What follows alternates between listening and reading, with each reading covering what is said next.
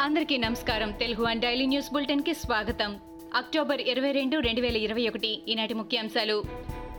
Psycho రెడ్డిని సైతం TDP కార్యాలయంపై దాడి కేసులో నిందితుడిగా చేర్చాలని డిమాండ్ చేశారు నారా లోకేష్. జగన్ రెడ్డి మీకే కాదు మాకు ఫ్యాన్స్ ఉన్నారు. వాళ్ళకి బీపీ వస్తే నువ్వు ఏపీలో ఉండవు అని లోకేష్ హెచ్చరించారు. తాను జైలుకెళ్ళడానికైనా సిద్ధమని ప్రకటించారు. పార్టీ కార్యాలయంలోకి జొరబడ్డ సీఐకి కాఫీ ఇచ్చి టీ ఇచ్చి పంపితే హత్యాయత్నం కేసు పెట్టారని తెలిపారు. పట్టాభి ఏదో అన్నాడని ఫీల్ అవుతోన్న సీఎం జగన్ తన వద్దనున్న మంత్రి ఏపీలోని తల్లులందరినీ తప్పుడు మాటలు అనలేదా అని ప్రశ్నించారు. వైసీపీ ఇంకా అదే విధంగా రెచ్చగొట్టినా దాడులు చేసినా చూస్తూ ఊరుకోం. తలలు పగులుతాయని లోకేష్ హెచ్చరించారు.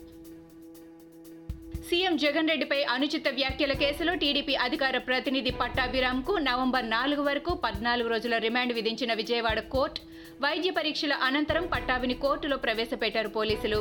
సీఎంను గాని ప్రభుత్వం పెద్దలను గాని తాను తోలనాడలేదని ప్రభుత్వ లోపాలను మాత్రమే ఎత్తి చూపానని పట్టాభి చెప్పారు. పట్టాభికి స్టేషన్ బెయిల్ ఇవ్వాలని ఆయన తరపు న్యాయవాది కోరారు.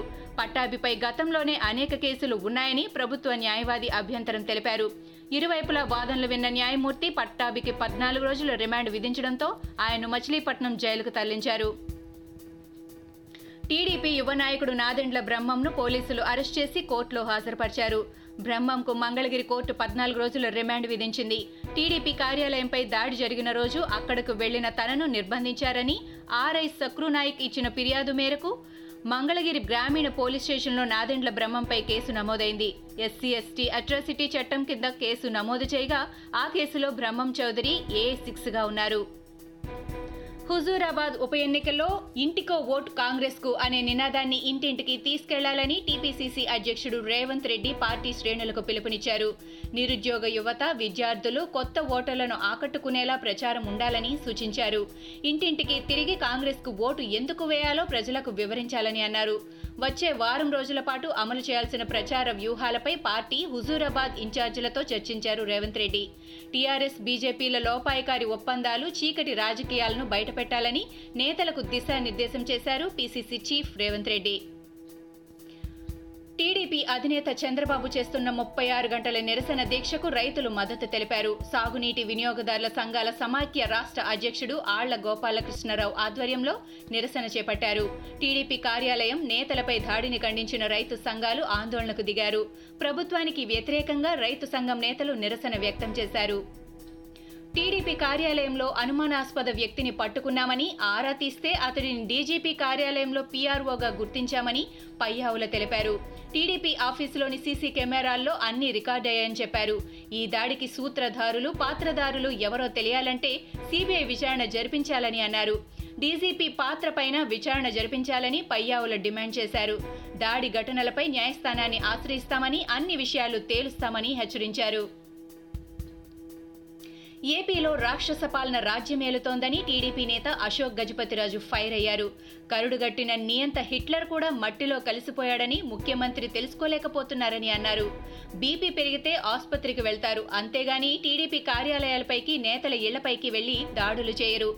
అలా చేసేవారిని ముఖ్యమంత్రి ప్రోత్సహించటం హేయమని ఆగ్రహం వ్యక్తం చేశారు. తన రాజకీయ అనుభవంలో ఇంత ఘోరం తానెప్పుడు చూడలేదని అన్నారు అశోక్ గజపతిరాజు. బాధితులపైనే అక్రమ కేసులు పెట్టడం ఏ రాజ్యాంగంలోనూ ఉండదని మండిపడ్డారు. సీఎం జగన్పై ఎంపీ రఘురామ విరుచుకుపడ్డారు. బీపీలు పెరిగితే దాడులు చేస్తారని సీఎం మాట్లాడడమేంటని రాజ్యాంగబద్ధమైన పదవిలో ఉండి జగన్ ఇలా మాట్లాడతారా? వైసీపీ నేతలు బూతులు మాట్లాడటం లేదా? గతంలో వైసీపీ నేతలు మాట్లాడిన మాటలు జగన్కు గుర్తులేవా?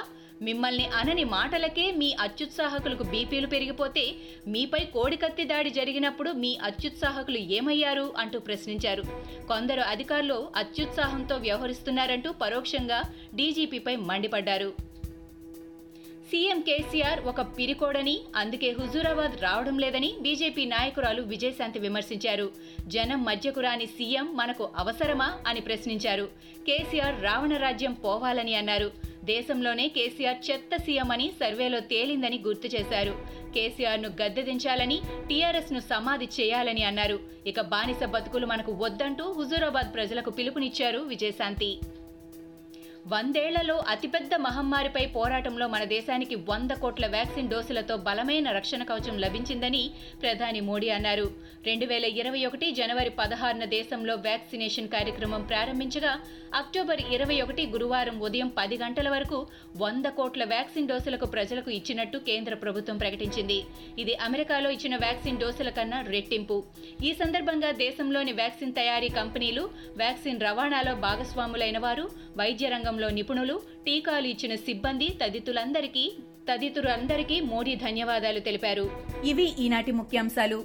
మరికొన్ని ముఖ్యాంశాలతో మళ్ళీ రేపు కలుద్దాం.